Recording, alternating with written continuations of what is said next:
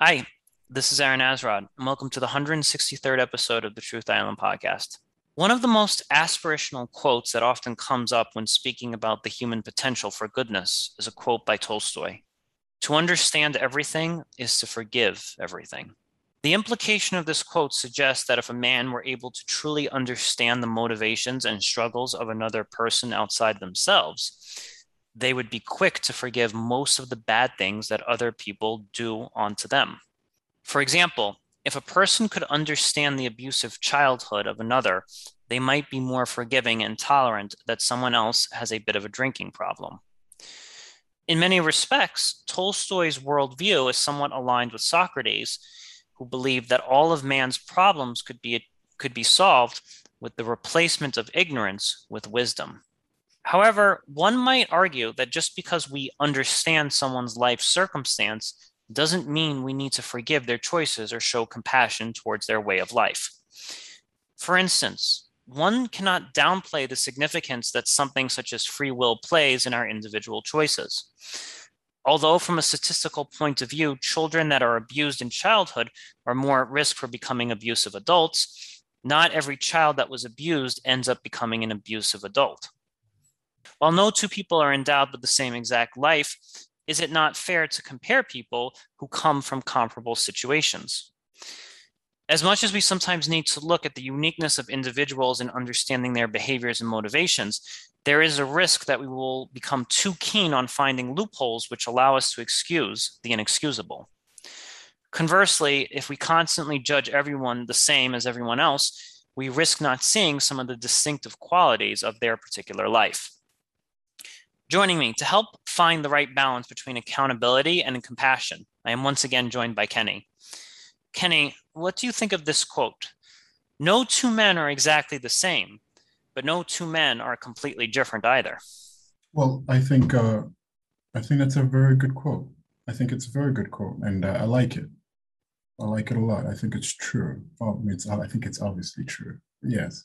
I want to kind of continue from where we talked last time and you had mentioned an example of a gentleman who uh, his son was murdered, and then he instantly forgave uh, the person who did it. Like even before they were sentenced, even before they even spent uh, a day in jail, they just said, "I forgive you." And on first hearing that, it sounded like this man was like the most virtuous man on the world, and like he instantly forgave, and like that's the ideal. Upon further investigation, upon thinking about it I'm wondering if that was necessarily like the right choice to make. And here, here's why I'm going to say that. What if the person who uh, murdered the son is not actually remorseful or sorry for what it is that they've done, and this person is kind of offering them a pre- premature forgiveness?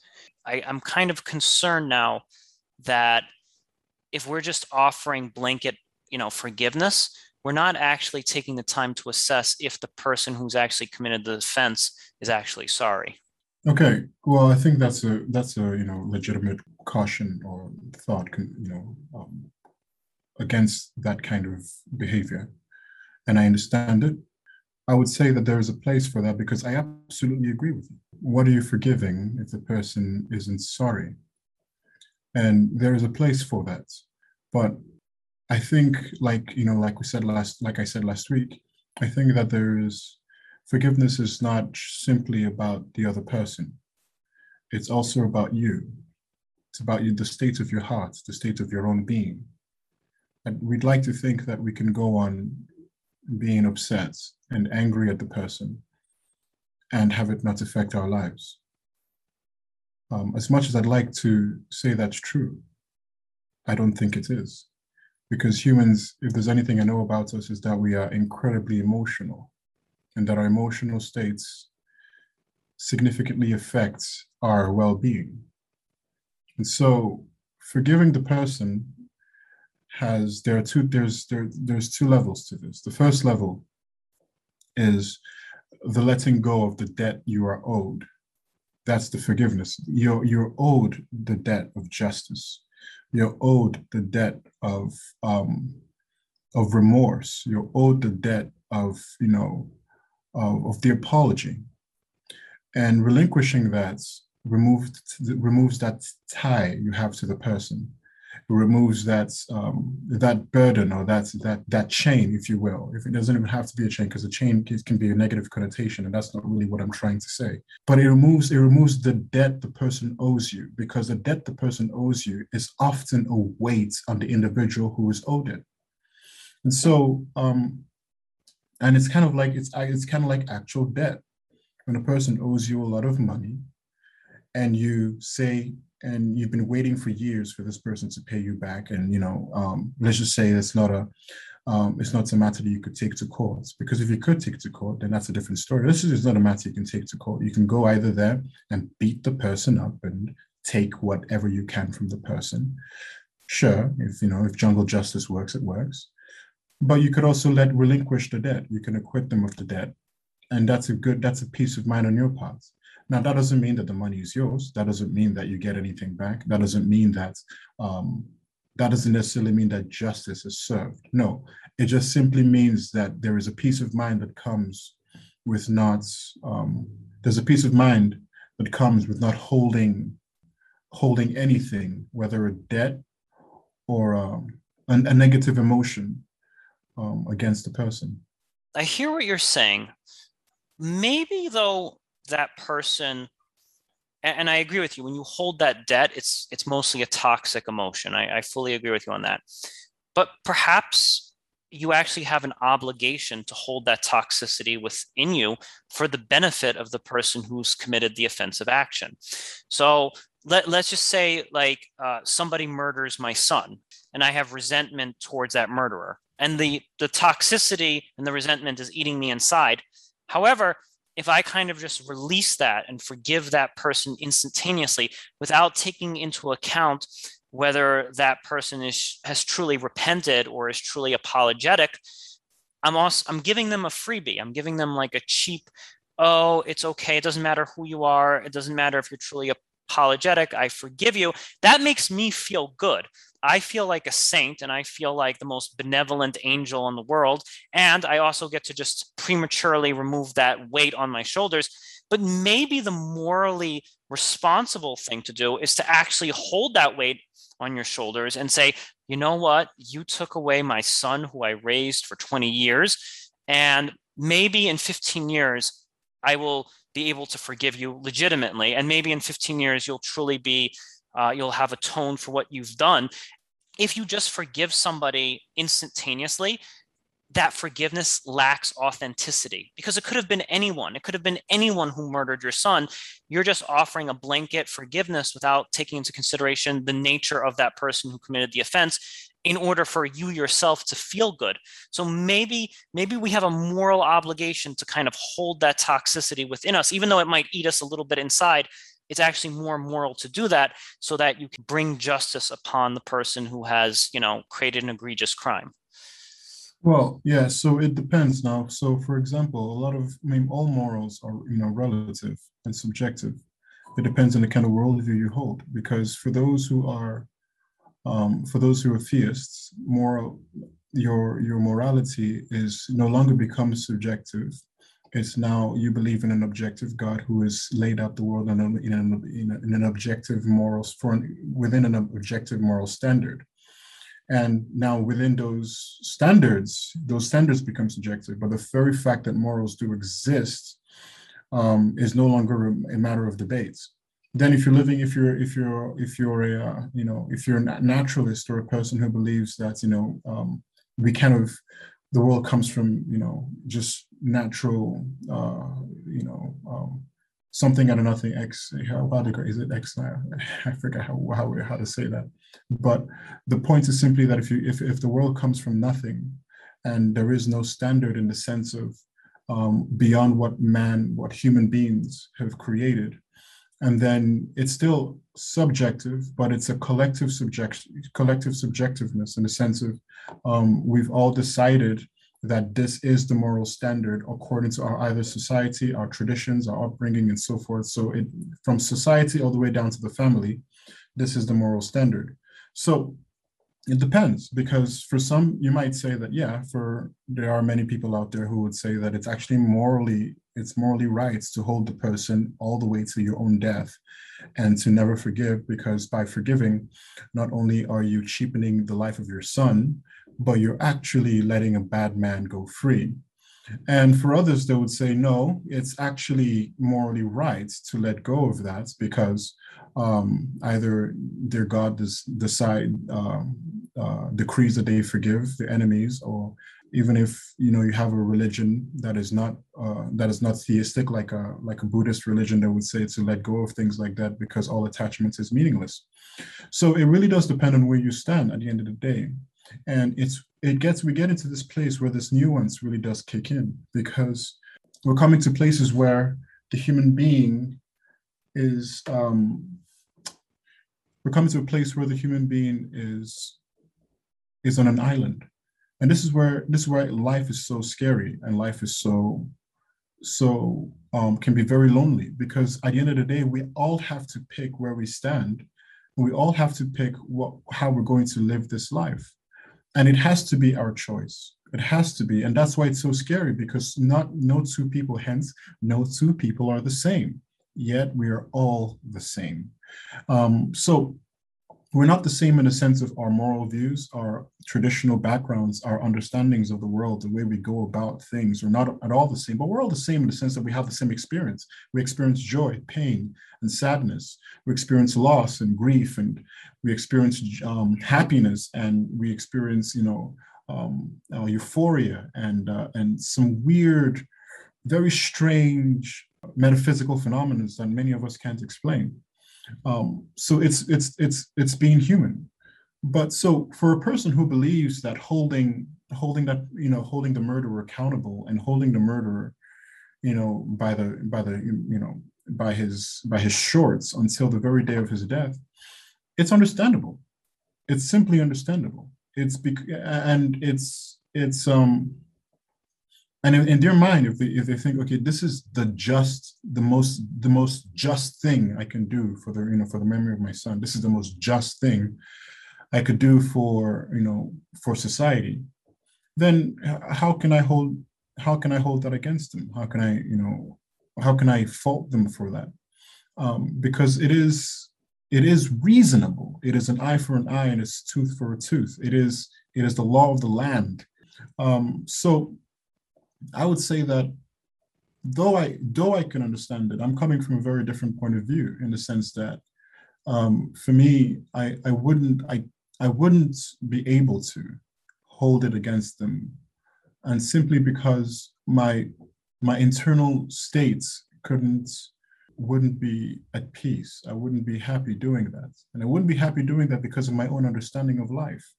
I wouldn't be happy doing that because of the way I the way I the way I under understand um, the nature of man, either metaphysical or spiritual and physical. You know, um, but I could understand why a person would do that. So I want to think about this from the view of the Abrahamic religions a little bit here. And I think both in Judaism and Christianity, God's capacity for mercy and forgiveness far outweighs his nature for you know uh, rain, raining punishment right? Uh, you know so like in judaism we say that god deals mercy with his right hand and justice with his left hand. The right hand being being the dominant hand meaning he's more quick towards mercy and forgiveness than he is with punishment. However it doesn't say that there is no place for judgment and punishment. I, I, think both religions ultimately like there is consequences for not living a morally just life. Like it, it's not like you you know you don't get like a get out of jail free card for for all eternity. Eventually some form of justice does rain upon you. And i want to take an example of let's go back to the example of the person who's killed someone else's son let's say that guy goes to jail and he goes to jail for 15 years and after 15 years, let's say his sentence is 25 years, but he goes to jail for the first 15 years.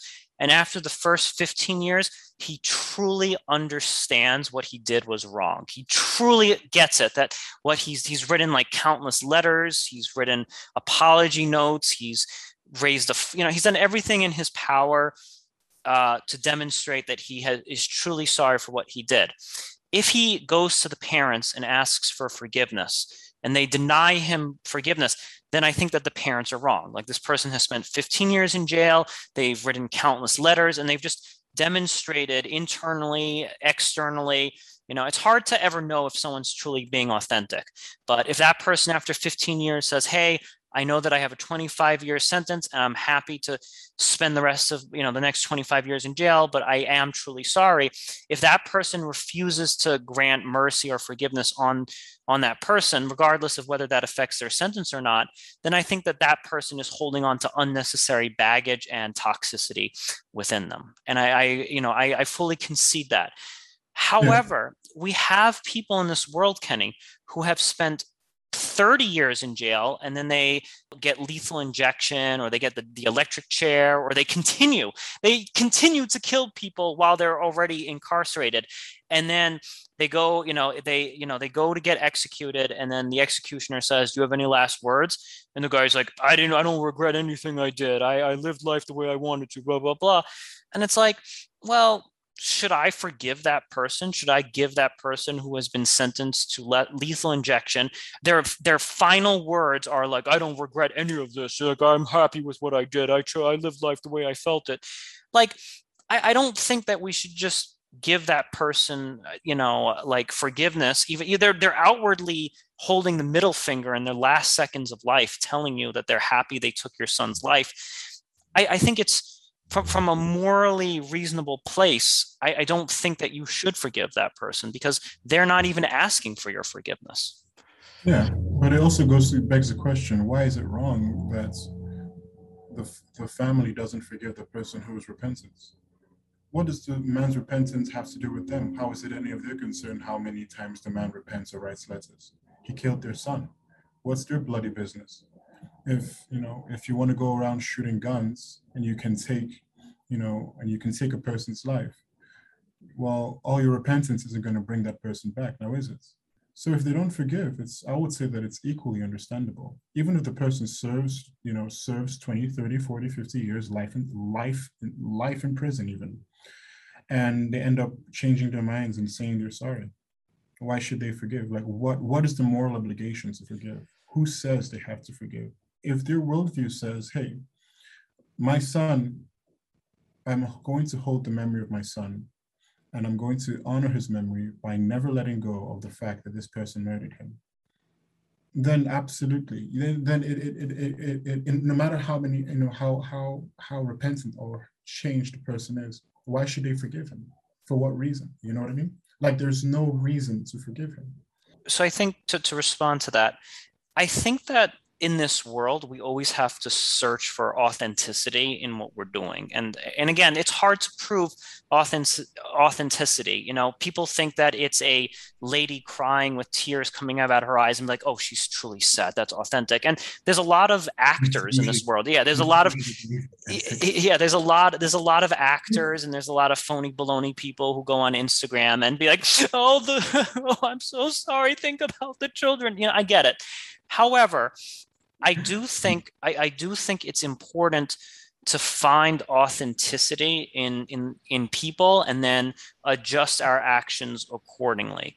And I think that it takes a lot of work for that family to stay in communication with that prisoner and be like, no, I, I think that this dude is just trying to get a more lenient sentence. It, it, it you know, like I can see that he hasn't really thought about what it is because sometimes people apologize because they're just worried about saving their own behind and they aren't actually sorry for the thing that it is that they've done they're just trying to get a reduced sentence or they're just trying to you know get out of jail as quickly as humanly possible however i think that there's something beautiful that happens if that family is assessing periodically like okay, you know what? This guy has actually done some soul searching. He's actually done some work. He's actually uh, reflected on a high, profound level what it is that he's done. He's not the same person that he was before. So, what you're looking for is you're looking to see if that person has fundamentally changed who they are and and and who they are as a person and and then you're giving them forgiveness when they've demonstrated that they are a totally new person and you're actually helping that person because if you just prematurely forgive them and they haven't actually changed into a new you're actually preventing them from changing into a new person. So let, let's just say you commit a murder or something and i forgive you three days later I'm denying you the opportunity to actually become a better person because I just cheaply gave you my forgiveness. Whereas if I if I say to you, my forgiveness is not like impossible. Like I'm not I'm not saying that you'll never grant my forgiveness because now you're giving somebody no hope whatsoever. But if there's actually a point where it's like I can legitimately change myself as a character and gain the forgiveness of that person, you're doing that person a favor by actually teaching them how to become a better person.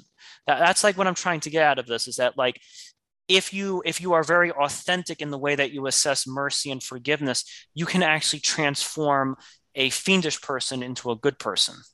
That's that's the thing. That's the thing. First of all, is that I'm trying to I'm trying to illustrate that there's still no there's still no moral obligation on, on the parents' parts to forgive, because just like just like the the actions of a wicked man do not merit mercy naturally, the actions of a good man does not merit mercy either, and the, the it, it just doesn't.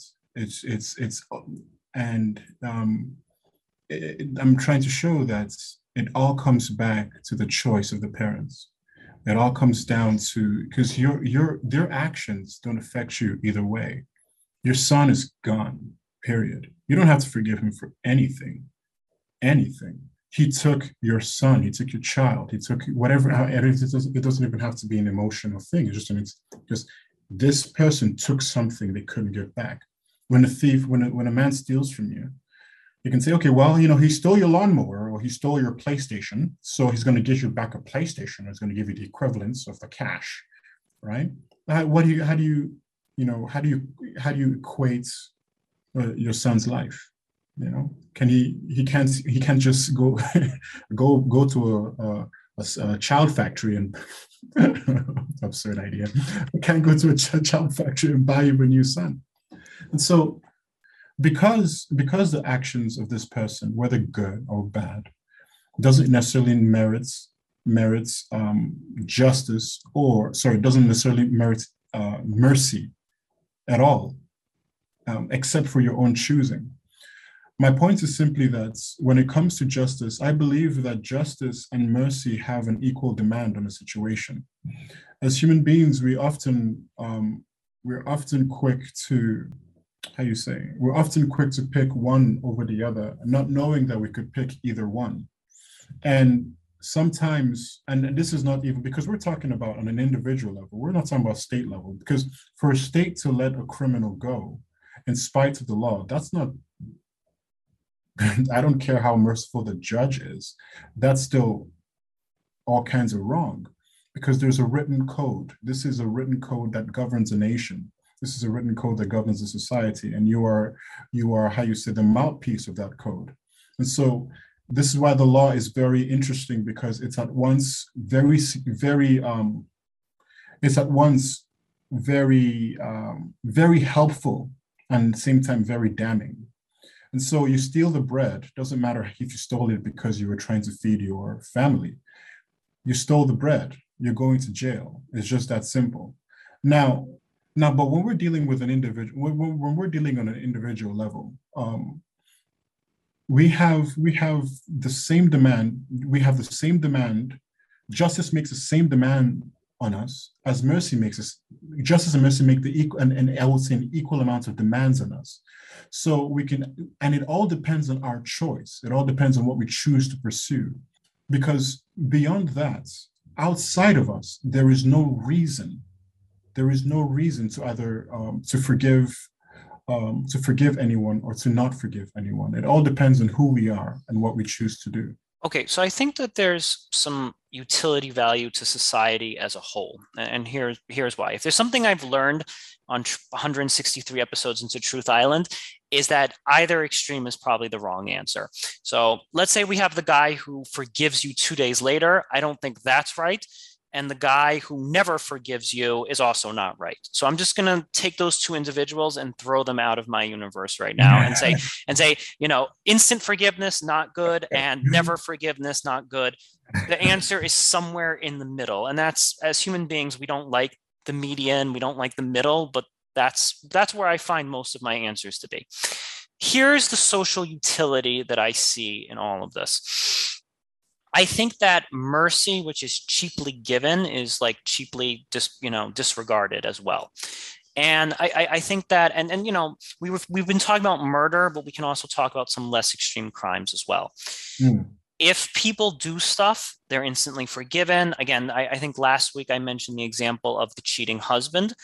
If that mercy and that forgiveness is cheaply given, people are not going to learn and they're not going to eventually become the highest version of themselves. They just won't because it's like, oh, I can keep getting away from this. The library near me just passed a new rule where there's no more late fees. And I'm like, what? No more late fees? Uh, people are going to be holding on to the same damn book for two years. You know, like this is going to be an absolute disaster. Same thing with parking tickets. If we're just like, no one ever gets a parking ticket, well, now you're going to get a bunch of people uh, parking in front of fire hydrants and driveways uh, for like 10 years and not moving their car, right? And, and this is like dysfunctional to society because it doesn't discipline us and it doesn't actually push us to become better versions of ourselves. So if we're just instantly forgiving people, we're instantly telling people, "Hey, there's no consequence for your action. Hey, you don't have to pay any late fees. I, you know, I forgive you." Giant bear hug. Mm, you know, like all of this makes for like feel good stories but it doesn't actually make people better versions of ourselves. So I think there's a social utility in not denying forgiveness forever, but kind of making it a little harder and something that you have to earn. I think human beings function at we function at our best when we have to earn something. So if forgiveness is like not completely off the table, but something that we can eventually build our way up to, that's actually that actually creates the best version of humanity. No, I yeah. So it's one of those you know interesting things about us. Yes, I we can't uh, if you if you look at humans as, as as wonderful as we are as advanced as brilliant and you know, incredibly innovative as we are we still need whips to get things done. We have to get tickets by the police to not speed we, which you know i i think i got one a couple months ago so yeah Yeah. well done, Kenny. So the point, the point is simply the point is simply yeah we we we have to have these these whips we have to have these chains these you know these social conditioning we're like you know monkeys in a test room we have to get either the the, the taser or the candy you know um, punishments and rewards um, to to function as a society now here's the thing about, I, and I do agree with you. I do believe that when you say mercy cheaply given, I don't necessarily know exactly what you have in mind when you say that, but I do agree with you that mercy cheaply given is not is something. It's not ideal. I wouldn't say it's wrong, but I would say it's not ideal because here's when when when we say cheaply given, I need I, I need to understand exactly what you mean. So, for example, the idea that you know always told, you know, people that, you know, as my son grows up, I'm going to teach him, before I teach him how to restrain himself from fighting, I'm going to teach him how to fight. I'm going to teach him how to beat the crap out of someone. I'm going to teach him to do that so that he can do it. He can do it if he wants to do it. Then I'm going to teach him how to restrain himself. Because if he can, if he restrains himself without knowing how to fight, he's just a wuss. you know. But if he knows how to fight and he knows he can take down the biggest, baddest guy in, the, in, in on the playground, but he doesn't do it, he doesn't need to do it, then he's a restrained young man. And I think uh, it just comes to mind. Jordan Peterson talks about something like this. He talks about how men need to be monsters, and if you know, before you, you know, some about I, I forget, but some about being a monster, but being you know in control of that monster, that monster, uh, that monstrous tenacity, monstrous tenacity. So is I, I, I kind of see it as the same idea here in the sense of if you're cheaply giving out mercy in the sense of you have you have no idea of what what right and wrong is no sense of justice no sense of no sense of social cosmic responsibility then your mercy really isn't mercy. You're just I, how do i say this? You're you're you know you're farting in the wind. You're not really because it's not coming from any substance. Because mercy comes mercy comes is mercy is mercy because of justice. Because of justice. Because one understands the punishment needed.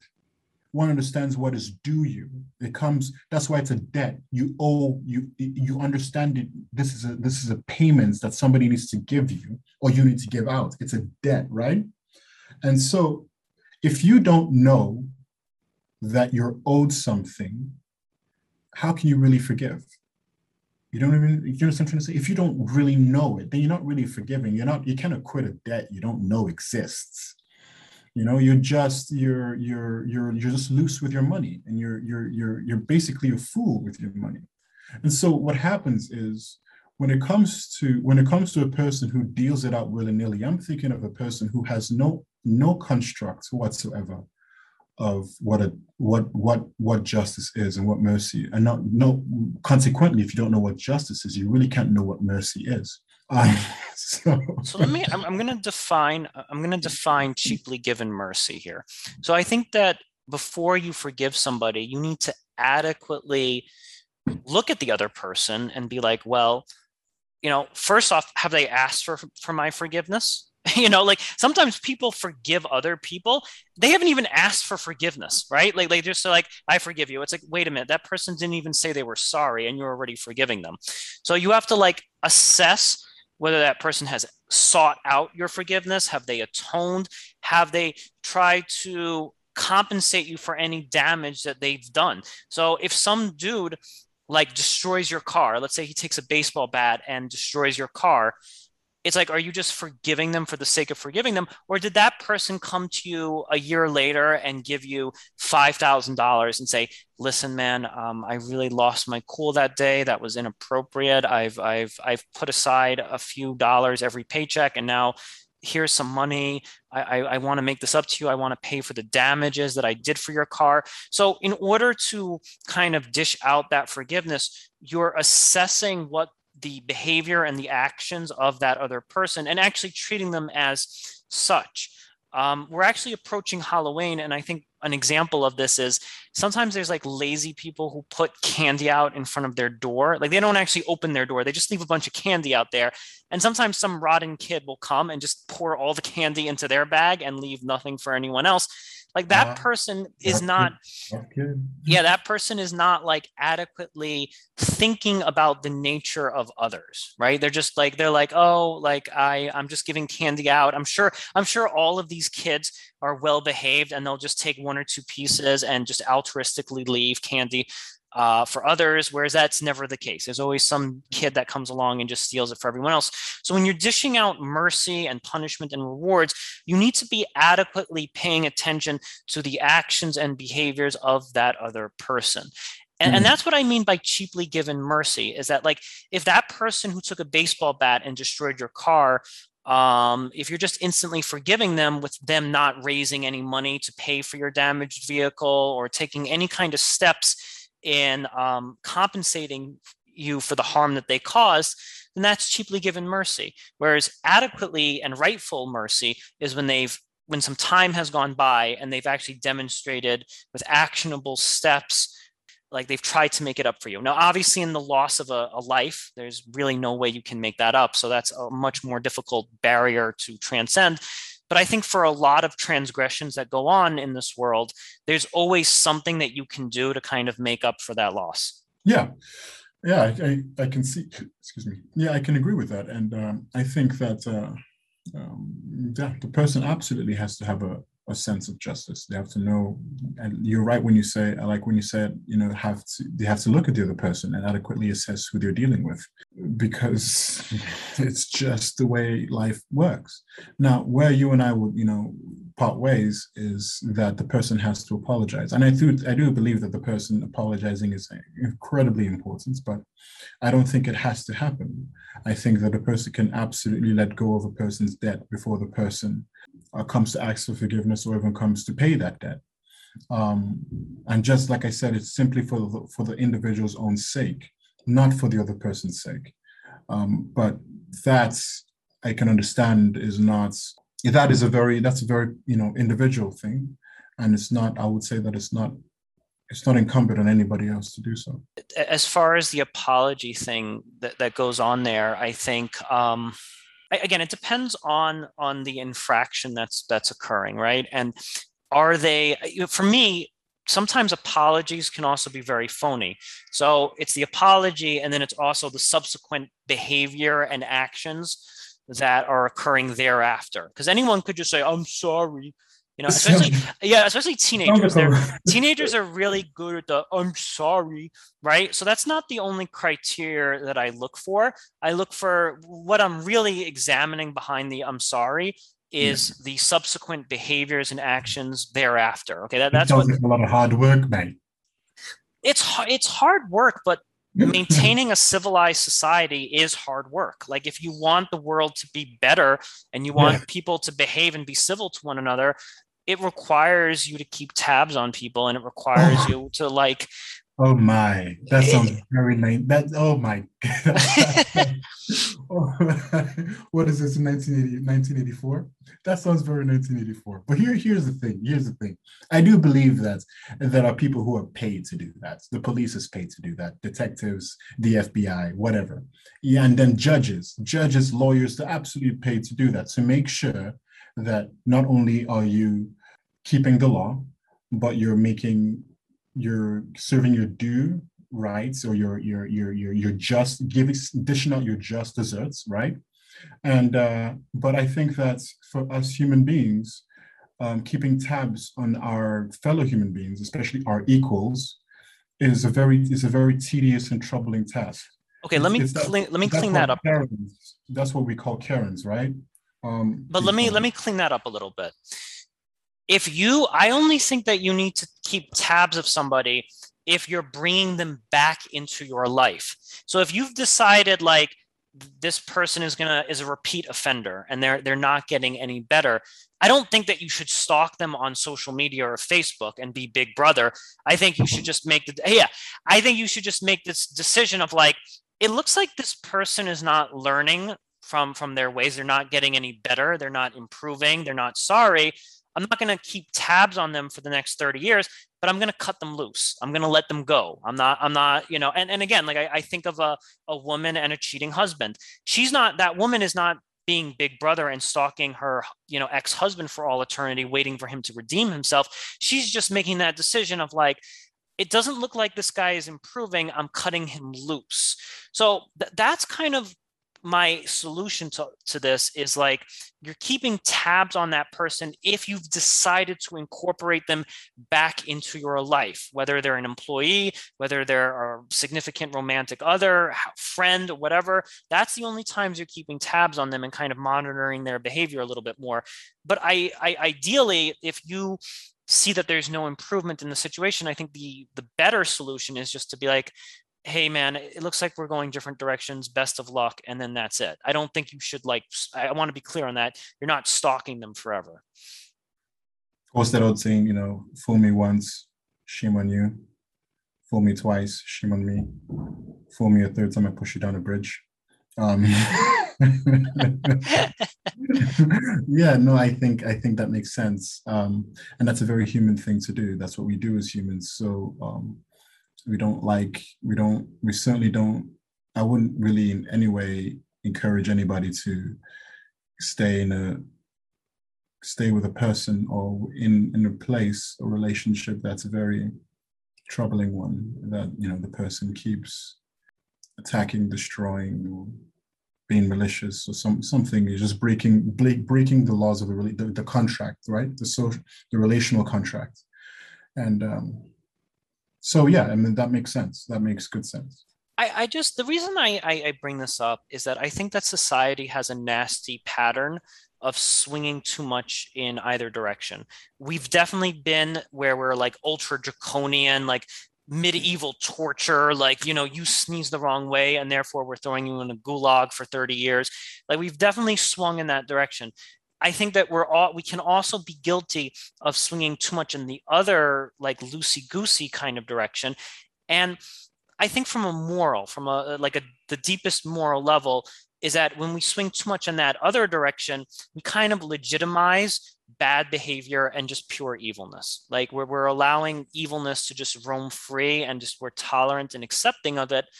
And that that is is also extremely dangerous. I think that evil that's not properly dealt with becomes normalized and that's a very dangerous world to live in.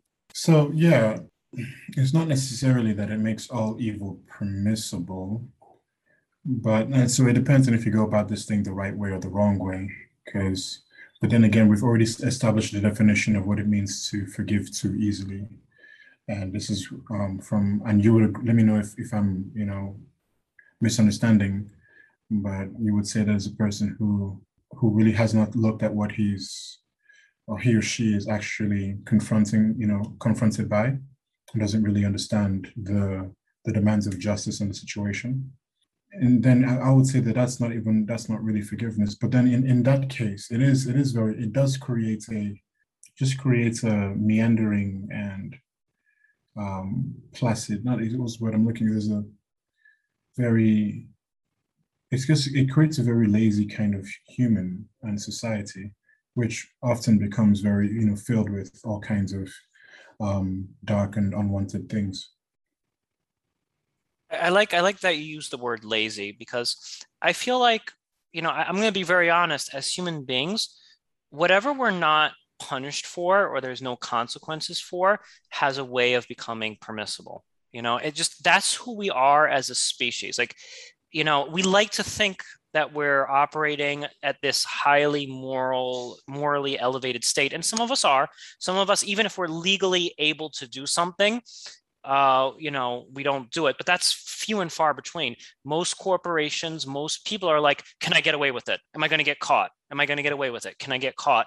That's just how people function, my friend. Like most people just are wondering, what is the consequences? How long am I going to go to jail? Is anyone going to find out? Is there a loophole? And et cetera, et cetera, et cetera.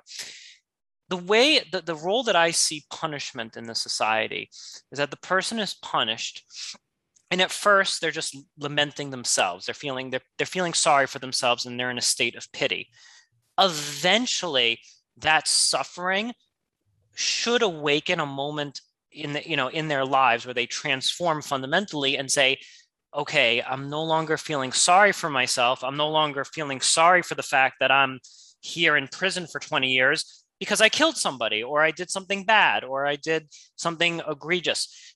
If we remove that punitive element and we we just instantly give people compassion and forgiveness my fear is that it's it's going to stifle all growth and evil behavior is going to become normative just just by virtue of the fact that it's not being called out and there's no consequences because we're denying that person the growth. We're, we're denying them consequence. And when we inflict consequence on somebody we're not doing it just because we want to watch them suffer.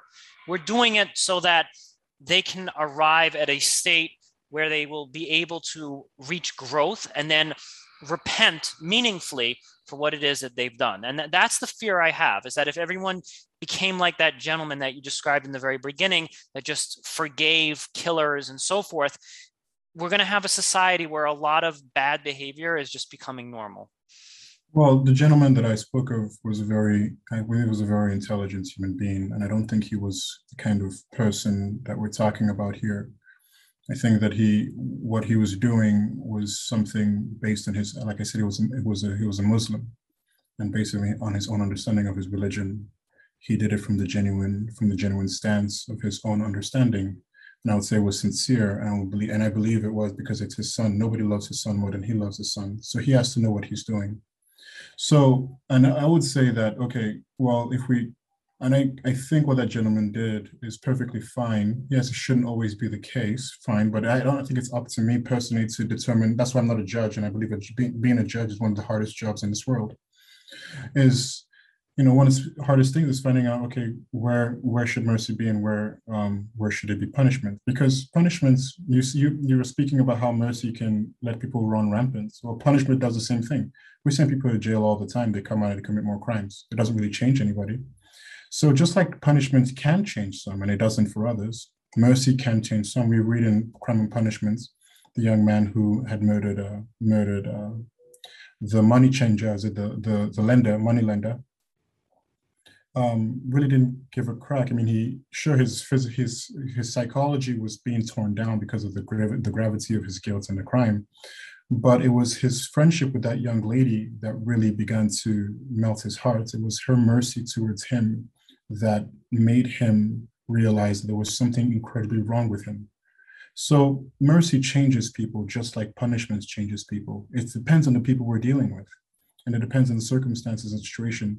That's why I say that in every situation, justice and mercy have an equal um, demand on a situation. It's just now the wise person who can understand how to go about it and, you know, um, and when to go about it. Okay. I actually love what you're saying. And I think that the strongest form of mercy is when you offer mercy, even though you have the capacity to inflict punishment. And I think you were, um, you know, kind of alluding to this with training your son in martial arts and and teaching them, okay, you have the power to now inflict punishment. However, your first priority is to inflict mercy. And here's the thing about this, though. I think that mercy is most effective when it's earned when there's some kind when it, ha- it has to be earned in some way because if you're just forgiving people you know in a very merciful manner and it comes easily you don't have that period of reflection. You don't have that period of reflection like um, you know in dostoevsky's novel crime and punishment the, the character is suffering tremendously like he's like he's suffering tremendously and he feels guilty not everyone is like that. Like that guy already had like a moral backbone to him that made him suffer and made him feel bad about his crime. There are some people out there in this world that if they're not caught, if they're not put in handcuffs, if they if they if no consequence befalls them, they just keep on killing and doing whatever it is that they want to do. It's only when somebody catches them, there's a punishment inflicted, and then maybe at some point somebody comes along and speaks to them in a in a gentle tone or something like that you know like i've noticed I, have noticed with like students for example they'll take for granted the teachers in their lives that care about them. They just will because there's so many adults that are like hey buddy let's turn it around. And there's so many adults that are just like bending over backwards to keep these kids happy that they just take for granted all of these people. However once they've suffered a bit and they realize, oh my goodness, this world is a cruel, bad place, then they come to appreciate those kind figures in their life. So that's why I say you need to have the punishment element first in place. That person then needs to suffer, and it's quite arbitrary. It could be five years, it could be 10 years, it could be eight years. I, you know, it depends on the individual. But I think that the mercy is the most effective when it's like you're basically leading the, the person has spent 10 years in jail they're being led to the gallows and all of a sudden they get that call from the governor saying all right i'm commuting your sentence down and that guy that, then that guy's on their hands and knees saying oh thank thank goodness but if they're arrested and they spend like two months in jail and then the governor calls and says yeah you're free to go uh, where's the reflection where's the the the, the gratitude where is the you know like changing your life around moment because if it happens too quickly you deny that space for that kind of inner transformation to happen. Well, that's usually the case, but that's not always the case. I mean, I, I believe that people can people can have because it's because they know that they don't deserve it, even if they don't have time to reflect. They know what they they know in the moment what they've done, and they know the law. And getting the opposite of what they expect can be a very it can be a very life changing situation. Another illustration. I'm sorry to keep bringing up these books, but um, it's and I know that literature isn't always a perfect, you know, um, representation of the world, but sometimes it does get close enough. Um, so in Jean, Jean Valjean's situation where, you know, he steals from the minister, from the priest, and he's caught and brought back, and the priest tells him, hey, I gave these to him And oh, by the way, you forgot these ones, and he gives him even more of the things he had stolen. Now, someone like uh, um, Jacques, it wasn't the the is it Jacques? The Javert. Javert, thank you. Someone like Javert would look at that and say the priest is completely out of his mind. But that situation was a very it was a paramount situation in Jean Valjean's life. There was no time to reflect. He stole it. He meant to do the man a great deal of well harm. He stole from him, and um, he was immediately not just forgiven, but given more than he had given more than he had stolen. And this changed this man's trajectory. He he under he changed his life completely. I'm saying that there are still individuals where um, people will take advantage of your mercy, absolutely. Just like people will take advantage of your your penalizing system, absolutely. It's not it's not a zero sum case. It's it's a it's a um, because we're so different and so the same. Um, that difference is really where we have this. That's why we have wars. That's why we have arguments. That's why we you know murder our brothers and our sisters. That's why we. That's what is a need for justice and mercy because of that difference. You know, so I believe that justice is incredibly important. I do, I do believe that. And I do believe that, but I also believe that mercy is equally important. And I believe that both of them have the capacity to accomplish the same thing. And, uh, but in our world, we lean quickly towards judgments, very quickly towards judgments and punishments. And that's fine um, because, um, because that's just, just, just the way it is. Um, but if you look at if you look at the way our prison system, prison systems work, it doesn't seem to be accomplishing much.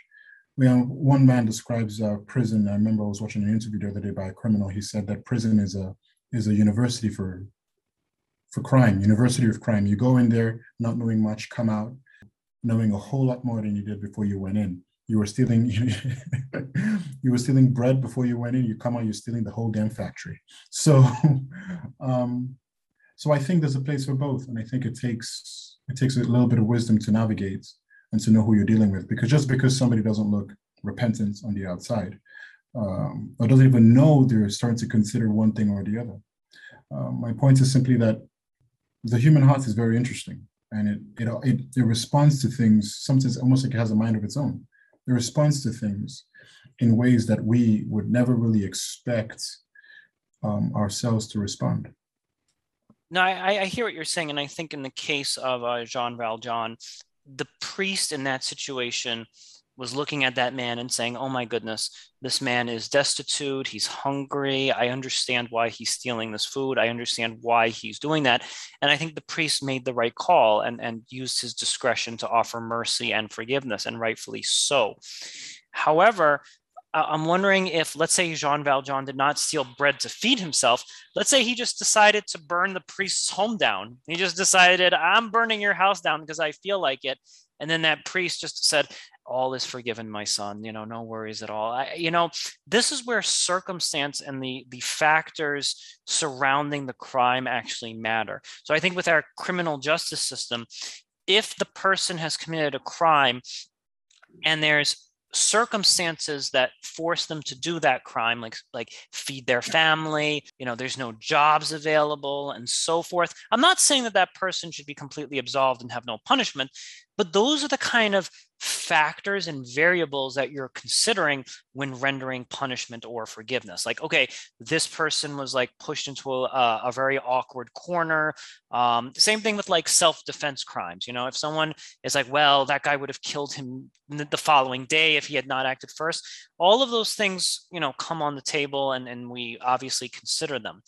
However, there are moments maybe where instantaneous mercy and forgiveness comes into play. But there is like a number of criminals where it's like they clearly at that moment just aren't feeling sorry and there's no special set of circumstances that excuses why they committed that crime. And therefore like a more instantaneous punishment might be the rightful answer. That's not to say that forgiveness is is completely off the table. However instant forgiveness is completely off the table because there's no special circumstances. There wasn't a good reason why the crime was committed, and the person doesn't feel all that remorseful that they've been caught. Yeah, but then you know, I it's it, it always it still comes down to the fact to the to the question of you know um, it's is it it's not it's not even a question. The, the idea that it's not the forgiveness is not simply about the person you're forgiving. It's also about your own emotional state. It's, it's also about your own life the kind of person you want to be and so forth. There's, there's there are factors that play into an instantaneous instantaneous forgiveness of a person now and when we're talking about this, we need to differentiate between the state's a state's responsibility towards crime and an individual's responsibility towards crime. An, individual, an individual has his own choice. He can forgive or forgive or not forgive whether, whether whatever he wants to, because it's his choice as an individual. When it comes to a state, I don't know that a state really has much of a choice. I mean, sure, judges can make you know leniencies where um, where they allow, um, but that's that's up to them. They, as a representative of the state, they have that power. But usually, the state does crack down on you. It doesn't matter if the individual forgives you; you're still going to jail for 20 years. It's just that simple. So the crime is usually paid for. But that's the question: is it's just is going to prison? Is that is that what justice is? Is is that is is serving 20 years and coming out coming out of coming out of that situation an, an even harder criminal is that justice? You know is is that i mean it it it seems like it seems like justice but it seems like an incomplete and uh, a kind of an incomplete and f- flawed justice but it's the one we've got for the most part. Um, but i would say that the state has no no no need and no uh, no uh, obligation to have mercy or to forgive anybody for anything they've done um, but if an individual decides to do so, you know, it's it's um, I, I can see that it's I can see why why it would be not only reasonable but even you know um, but encouraged. Go on, please. Yeah, no, I'm not. First off, I'm not going to even be the. I'm not going to even try and defend our um, prison system. I, I, know that it does a very poor job on rehabbing people, and you're absolutely correct that people go people go in for minor offenses and then come back creating major offenses. now, I wanna. I do want to talk about though uh, the individual agency and forgiveness. Okay. And I'm just going to use myself. And I, am going to be honest with you, man. You know, I think that you dance with the angels a bit more than I do. I'm kind of in the dark shadows a little bit more. And I want to use the example of the baseball bat in the car that I talked about earlier. Some guy mm-hmm. comes, they lose they, they lose their patience, they take a baseball bat and destroy your car. If if that happened to me, if some dude came with a baseball bat and destroyed my car, and you know a year or two went by and that person knocked on my door and presented me with like you know like maybe double what the car was worth and and and said i'm so sorry. I lost that was a mistake. I lost my temper. I've saved diligently. This should more than cover the cost of the car that i destroyed. If i just slammed the door on that guy's face i would be i would feel upset inside. I'd be like aaron you're being ridiculous now. This person's on their hands and knees groveling. They've saved up you know double the cost of the car that they destroyed. You're, you're being a stickler right now. You're, you're being a stickler and then that toxicity will probably live inside of me. However if a guy comes and destroys my car and is like what of it man? Yeah yeah bro i just destroyed your car. Deal with it. If that happened to me and i instantly forgave them I would actually feel like a fool and I would start hating myself. And I would actually have a certain level of toxicness within myself for being uh, like too foolish or too easygoing or too forgiving. I it actually would bother me. It would actually bother me if I just let someone get away with something and you know they they never uh, there were no consequences for their behavior and they never had to reflect and then have that moment where they come back to me and we make it right. So, yeah. and maybe this is just because I'm a more darker individual and I just think in terms of that. But like, I actually think that if I forgive too easily, I would also harbor toxic feelings about I would you know what you know what the word I'm looking for is? I would harbor resentment for the person that destroyed my car because I'll be like this guy destroyed my car. Uh, he has never apologized. He's not made any restitution for the fact that he destroyed my car and I just heard that last week he destroyed someone else's car. You know so yeah. like that that's going to create resentment and and you know anger on my part by forgiving them too easily that makes sense. And here's the thing, and that makes good sense. That's why it's not about this is not about a, this is not a forceful thing. This is not something you shove down people's throats. because it's at the end of the day, it's better to be honest than to pretend to be something you're not. Um, if you do forgive and it's not natural to you, you will resent. Absolutely, that's not that's without a shadow of a doubt. Absolutely, yes, because it's a judgment on you for being a fool. If you don't, it's it's it's understanding that changes everything. Under, understanding new information changes everything.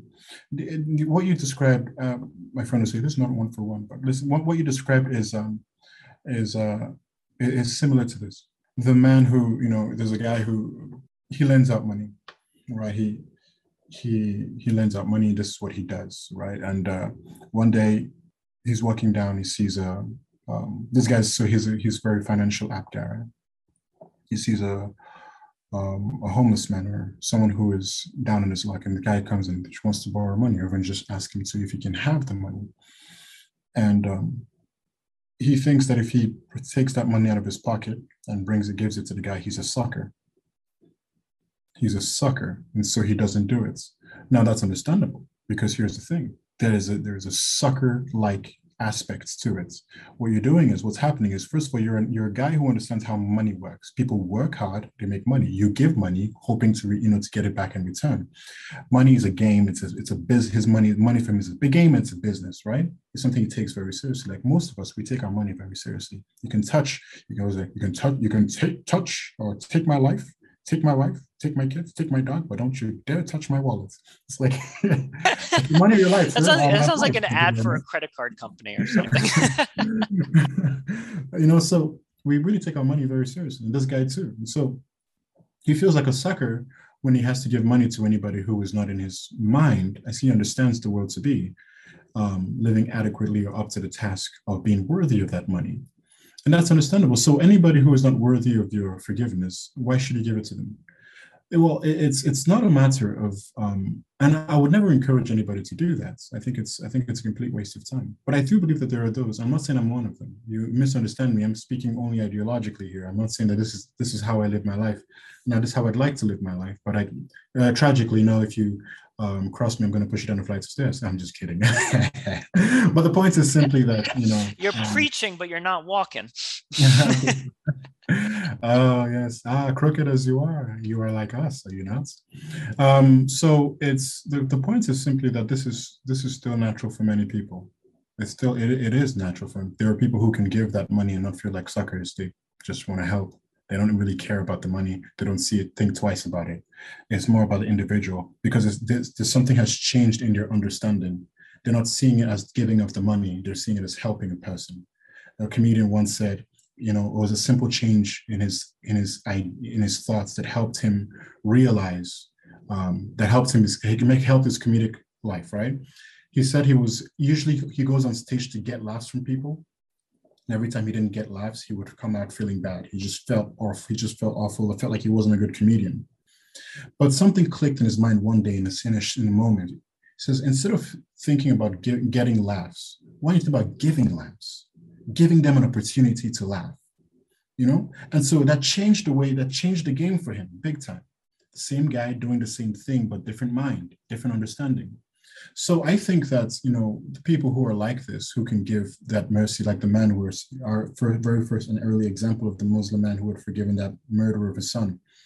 He's seen something different. His understanding is clicking on the points that, um, for many of us, it's just not clicking naturally, you know. And so I, um, and so I would say for you or anyone else who is not who it doesn't come naturally to you. Oh yeah, it doesn't come naturally. Why pretend? Why try to be something you're not? But if it does come naturally, then please, by all means, you know, um, go about it. Go about it as you can. Okay. The the thing about it though is that we have to, so there's my way of doing it where I let I so let's say we have the gentleman who instantly forgives murderers, arson, whatever it is, and then you got guys like me who are like, I'll forgive you, but you have to jump through some hoops in order to get there. Mm-hmm. I don't want to live in a world where I'm imperfect and the guy who instantly forgives is the ideal that we're all striving for. Because we have we have this we could make this mistake of putting instant forgiveness dude on the highest pedestal and being like oh well we should all aspire to be that. Where it's like maybe you kind of want to be more like a king solomon and you're sort of you know making wise decisions. Some of them are a little harsh some of them are a little bit on the softer side. You know that's just where my mind is thinking. I don't know if reaching that guy's level is necessarily the the final destination for all of us. It may not be the wise destination for all of us. What i think uh, what i think is I think what we should be teaching is maybe something called wise forgiveness, wise forgiveness, where we're teaching people that if you harbor resentment and you harbor ill feelings towards people for the rest of your life on you know with, without warrant it's going to eat you up inside. I think that's a part of wise forgiveness but i think wise forgiveness also teaches people that there are dangers of forgiving people uh, you know too easily that you know there's a you know, there's a, a tale in Aesop fables where a wolf is allowed to like play with the sheep for a while and you know the hmm. farmer the, the farmer sees this and he's watching the wolf and he says well this is a different wolf. This is a special wolf. This is a good wolf. This wolf is not going to harm the sheep. One day the farmer decides to like disappear for a day. Lo and behold the farmer comes back. All of the sheep are gone right? The wolf just went wild and crazy.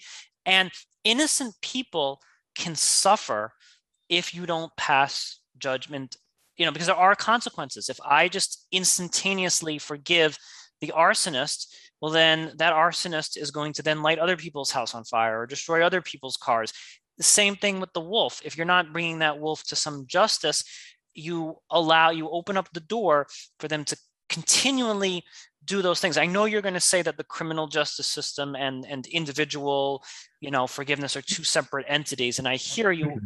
I, I hear you on that, but you have to also think about this on like like let's say somebody commits an infraction against you that doesn't warrant the criminal justice system. Okay, cheating. Like if you're in a relationship and someone cheats on you, that mm-hmm. doesn't necessarily warrant the criminal justice system you have to be wise in how you dish out your forgiveness because if you're if you if you have a cheating spouse and you instantaneously forgive them well now you've invited them to continually do that to you. So mm. even you know we can't fully sep you know there are instances where people are committing infractions against you that don't involve the criminal justice system but you yourself have to establish appropriate boundaries. Well yes yes. I mean sure. It's we're talking about well, first of all, those those situations are far far fewer and in between. But for for example, the person who is having who is married to a cheating spouse, something like that, and I know it's a hard situation to be in. So the best thing to do is to make sure you don't forgive them. Make sure you don't forgive them. And what you need to do is you need to make sure that you make their life a living hell and pour heaps and heap and heaps of guilt. Maybe tell all your family what they did maybe put it on social media, make sure they feel horrible, you know, get them to a point of suicidal, maybe to a point of near suicidal tendencies. And then if they feel bad enough, they can come crawling back to you and then you can forgive them. So my point is simply, it's, it's, the alternative the alternative is equally dangerous my point is simply that in those kinds of situations where we are not the we, are when we have the laws in our hands where it's not the police that's involved, it's not the, it's not the judges that are, that are involved. We have to be incredibly careful because just like mercy can be harmful, I say people can take advantage of us and we can be harmed by being merciful to people. I understand that. We can do an incredible amount of harm to others by doing the exact opposite, an incredible amount of harm.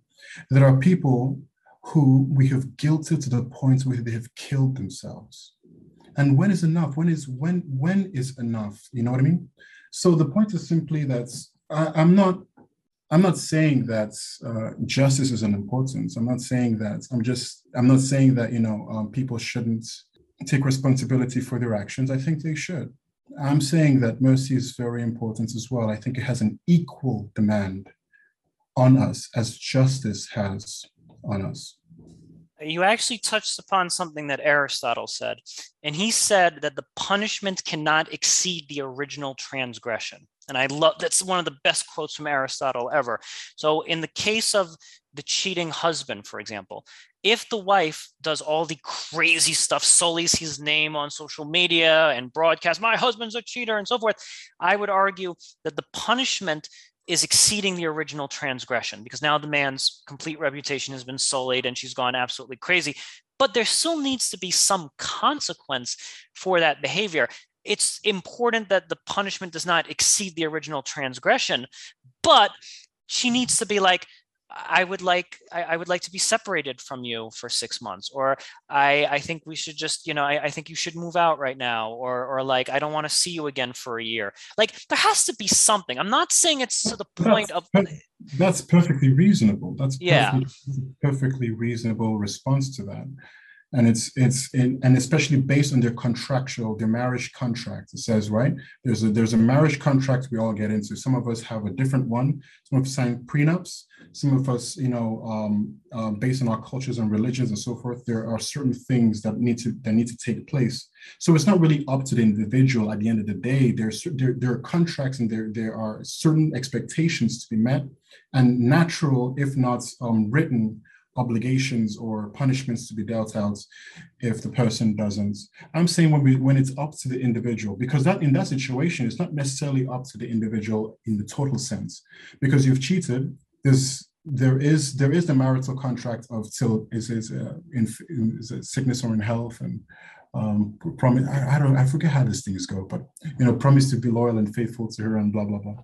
Um, so yeah, that's a perfect separation and is a perfectly reasonable and, and understandable repercussion for that kind of behavior. And uh, um, and yeah it's it's it's i don't see yeah it's it's a yeah so it's a perfectly reasonable reasonable you know repercussion for that behavior. Just like um, just like being merciful and forgiving that person is also perfectly reasonable recompense, um, um, or should I say, um, deal outs for that situation. Because, like I said, it's it's they have they both have an equal demand. It all depends on the individual and how they see things. Both can both can do harm, but both can do incredible good. And I don't know, and I, no one. So for me personally, I absolutely do believe that the person who forgives I, I is far is how you say is the attainable is the ideal and that's not to say that I'm going to force that to anybody else. Any everybody should have their own how you say specific desires and how they want to live their life and who they who they aspire to be in their 60s 50s and 70s and so forth and have the ideal mind or person they, they'd like to be like um, for me that is the case but to say that it is the case for everybody and it should be the case for everybody is absolutely no, not at all. There are people who are simply just they're they're they're just minded, and that's what we want those kinds of people to be our judges, and we want those kind of people to be our lawyers and our police officers, because where you show mercy where mercy is not due, what you've done, you you you yourself have become a criminal.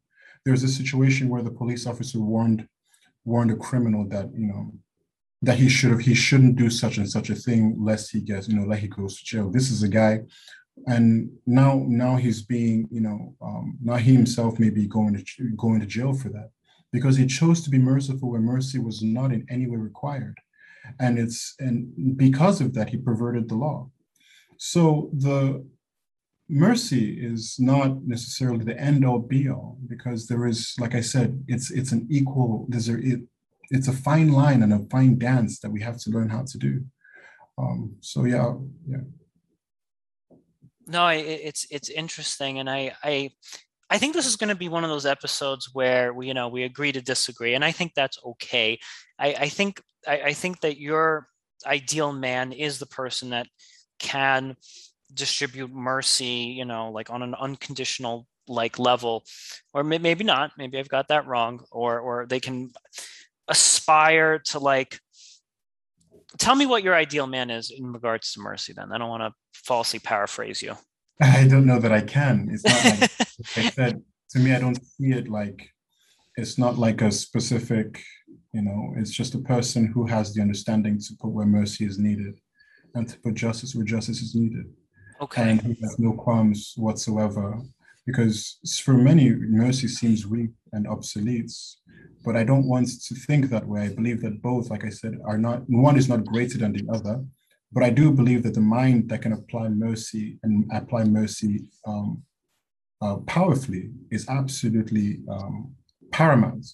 but I do believe that because we, and that's simply because we're living in a world that prefers, not prefers, doesn't even prefer it, honestly, but it prefers it strangely and kind of self, in like a very self selfish way. Justice. We, we, we are all about justice until it's about us. And then when it's about us, we really, really, really, really want mercy. And so I think that it's, I think that I, it's it's knowing that both of them have their place and both of them have both of them have an equal demand on every individual and that each individual must choose how he or she what he or she is going to deal out in that situation and live with that. You might you might find me a little bit of a sadomasochist here but sometimes i like when my girlfriend calls me out on my bs like like as you said you said that every individual like craves mercy and and maybe when i was younger i just wanted to get away with stuff. As i get older I, I, kind of respect people who call me out on my nonsense and say no no no you messed up aaron and i actually like mm-hmm. those people who, who bring justice to my table and point out when i've done wrong because I then have the opportunity to improve. So that's like, good. That's, like, that's, that's, that's, good now because because people because people because, who, yeah. people who are just like instantaneously forgiving me and just tolerating the crappiest version of Aaron, well, that doesn't allow Aaron to actually become a better Aaron. So in my in in my in my ideal world, I, I think that the perfect individual knows just exacts like the proper like the perfect dosage of punishment perfect dosage of mercy and it's all perfectly timed out you know like it like that like that that to me is my ideal version of, of a man is that he has perfect per- mercy perfect punishment and it happens in the exact timeline as it should that creates the most character and the highest moral level. And it's very complicated and it's very it's different for every individual and it's different based on every circumstance. And you know people are looking for a clean cut justice versus mercy if that's the case then we're saying the same thing. I don't see how we're different in any way then. Okay I, I guess i guess we've met we've met up on the same road now. If um like i said i like that's what i've been saying from the beginning is that i think i think it's just an importance that both are important both have an they both have an equal demand on each individual, and that each individual needs to know when and how to execute both. So, um, yeah, I mean, if if that's what you're saying, then we've been on the same page for a bit now. Okay, last thing I I I, I do have to go, so this is going to be the last thing I say. Let's say you know you told me about the article about the man who forgave the guy who murdered his son instantaneously. Yeah. Would you also be celebrating the guy who gave perfect mercy 12.5 years later and, just like he, he got like perfect mer- like perfect mercy down because we're celebrating the guy who gave instantaneous mercy would you also be rejoicing with me if there was like a story or a news article about a guy who delivered mercy 12.5 years after his son was murdered and he became pen pals with the with the with the with the convict and then at just the right moment he delivered mercy? Like could that be as celebrated as the guy who gives instant mercy? Because that guy is is that guy's you know, using full discretion there? Could that be celebrated? Asking you this question, then you've absolutely misunderstood me. why wouldn't I? Isn't it what you know? We've I've heard many stories about people who have gone back to World War II camps and forgiven their um, their Japanese captors, or mm. people who have gone back to um, to to Germany and seen. I mean, this happens so often, and it takes years of them trying to get in contact with these people. So it's not about whether it's instantaneous or not instantaneous. Who gives a damn? The question is, is the good accomplished? The question is, is is has it done the thing that it was that it set out to do? Mm-hmm. Because whether or not whether or not it was given, um, whether or not it's I don't care who it's given by. I don't care where it's given, why it's given. If it does the good that it's supposed to do, then absolutely I'm all for it. Just like I'm all for it when a criminal goes to jail for what he did, and um, um, so it's yeah, it's it's all about it, it. Doesn't it doesn't matter. It's what matters most is does what what is has has it accomplished the good, and yeah, so I would rejoice with you absolutely in a heartbeat. Okay, I love I love that. I love that. So, you know, I, I, when you said forgiving Nazis, I thought of Viktor Frankl, who like instantaneously forgave. The, yeah, maybe some people are capable of being forgiven three years after their transgression, some one month after their transgression, and some people maybe 10 years.